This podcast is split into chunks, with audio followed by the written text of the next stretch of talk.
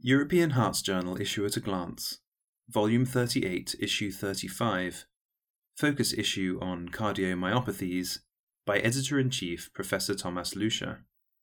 An update on cardiomyopathies, immune mediated diseases, sarcoidosis, and peripartum and hypertrophic cardiomyopathies during pregnancy.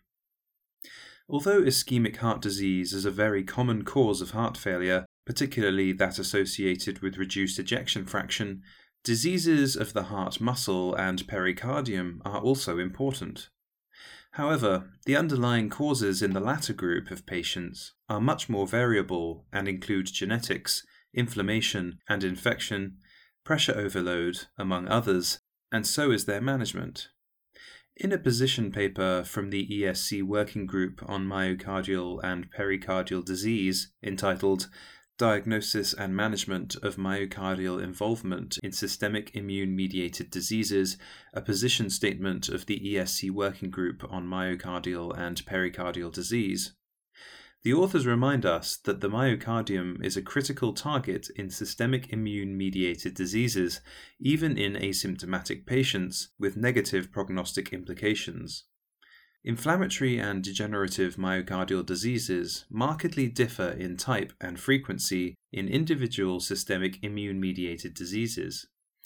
However, some general considerations and recommendations can nevertheless be made, and as such, the authors provide a first orientation to cardiologists and physicians at large for selecting an appropriate multidisciplinary diagnostic workup as well as personalized approach setting the stage for future controlled studies. One type of cardiomyopathy is further discussed in a clinical review entitled Cardiac Manifestations of Sarcoidosis Diagnosis and Management by David H. Birnie and colleagues from the University of Ottawa Heart Institute in Canada. Approximately 5% of patients with sarcoidosis will have clinically manifested cardiac involvement, presenting with one or more of ventricular arrhythmias, conduction abnormalities, and heart failure. Cardiac symptoms are usually dominant over extracardiac ones, as most patients with clinically manifest disease have minimal extracardiac disease, and up to one third have isolated cardiac sarcoidosis. It is estimated that another 20 to 25% of patients with pulmonary or systemic sarcoidosis have asymptomatic cardiac involvement. The extent of pump dysfunction due to left ventricular, but rarely also right ventricular dysfunction, seems to be the most important predictor of outcome.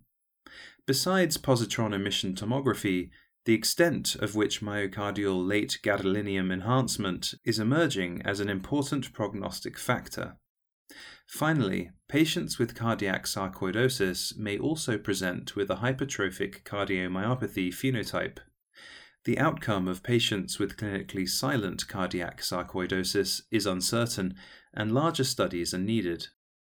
Immunosuppression therapy, usually with corticosteroids, have been suggested for clinically manifest cardiac sarcoidosis despite minimal data supporting it. Patients with clinically manifest disease often need device therapy, typically implantable cardioverter defibrillators. Some forms of cardiomyopathy manifest in pregnancy, in particular in the peripartum period. Although its pathogenesis is not fully understood, genetic factors, a reduced STAT3 expression, and an anti angiogenic cleaved prolactin fragment has been suspected to be involved. The latter hypothesis is addressed in a fast track entitled Bromocriptine for the treatment of peripartum cardiomyopathy, a multicenter randomized study by Denise Hilfiker Kleiner and colleagues from the Hanover Medical School in Germany. As experimental and first clinical observations suggested beneficial effects of the prolactin release inhibitor bromocriptine, they performed a multi-center trial with 63 patients with a left ventricular ejection fraction of less than or equal 35% that were randomly assigned to one week of 2.5 mg bromocriptine or eight weeks 5 mg bromocriptine treatment for two weeks followed by 2.5 mg for six weeks, in addition to standard heart failure therapy. Left ventricular ejection fraction, as assessed by MRI, increased from about 28 plus or minus 10% to 49 plus or minus 12% with the one week group, and from 27 plus or minus 10% to 51 plus or minus 10% in the eight week group. Full recovery, as defined by an ejection fraction of greater or equal to 50%, occurred in 52% of the one week and in 68% of the eight week group, with no differences in hospitalizations for heart failure. Thus, bromocriptine was associated with a high rate of full LV recovery and low morbidity and mortality in peripartum cardiomyopathy patients compared with other peripartum cardiomyopathy cohorts not treated with the drug. The clinical implications of these findings are discussed in an editorial by Alexandre Mebazaa from the Hôpital Lariboisière in Paris, France. Hypertrophic cardiomyopathy is a rather common genetically determined heart disease that affects both men and women. While clinicians mainly focus on the risk assessment and prevention of sudden death in these patients, females often require pre pregnancy counseling and targeted antenatal care. Although most women with hypertrophic cardiomyopathy tolerate pregnancy well, an increased risk of obstetric and cardiovascular complications has been noted. This issue is addressed in an article entitled Pregnancy in Women with Hypertrophic Cardiomyopathy Data from the European Society of Cardiology Initiated Registry of Pregnancy and Cardiac Disease, ROPAC. Jolien W. Roos Hesselink and colleagues from Erasmus MC Rotterdam in the Netherlands report the maternal and fetal outcomes at birth and after six months in a cohort of pregnant women with hypertrophic cardiomyopathy all pregnant women with hypertrophic cardiomyopathy entered into the prospective worldwide Registry of Pregnancy and Cardiac Disease were analysed. 60 pregnant women with a mean age of 30 years with hypertrophic cardiomyopathy, among them 42% with an obstructive phenotype, were included.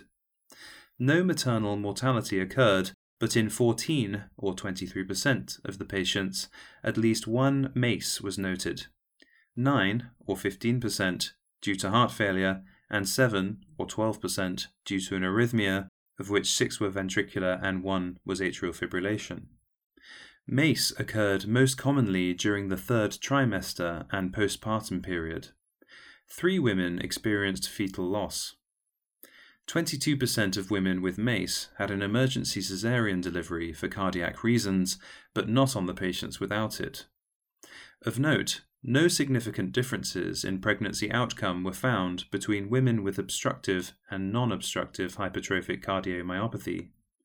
NYHA functional class of 2 or higher and signs of heart failure before pregnancy were associated with MACE. Thus, although women with hypertrophic cardiomyopathy tolerated pregnancy well, cardiovascular complications were not uncommon and predicted by pre pregnancy status. The implications of these findings for pre pregnancy counseling and targeted antenatal care are outlined further in an editorial by Anjali Tiku Owens from the University of Pennsylvania in Philadelphia, USA. The editors hope that this issue of the European Hearts Journal will find the interest of its readers.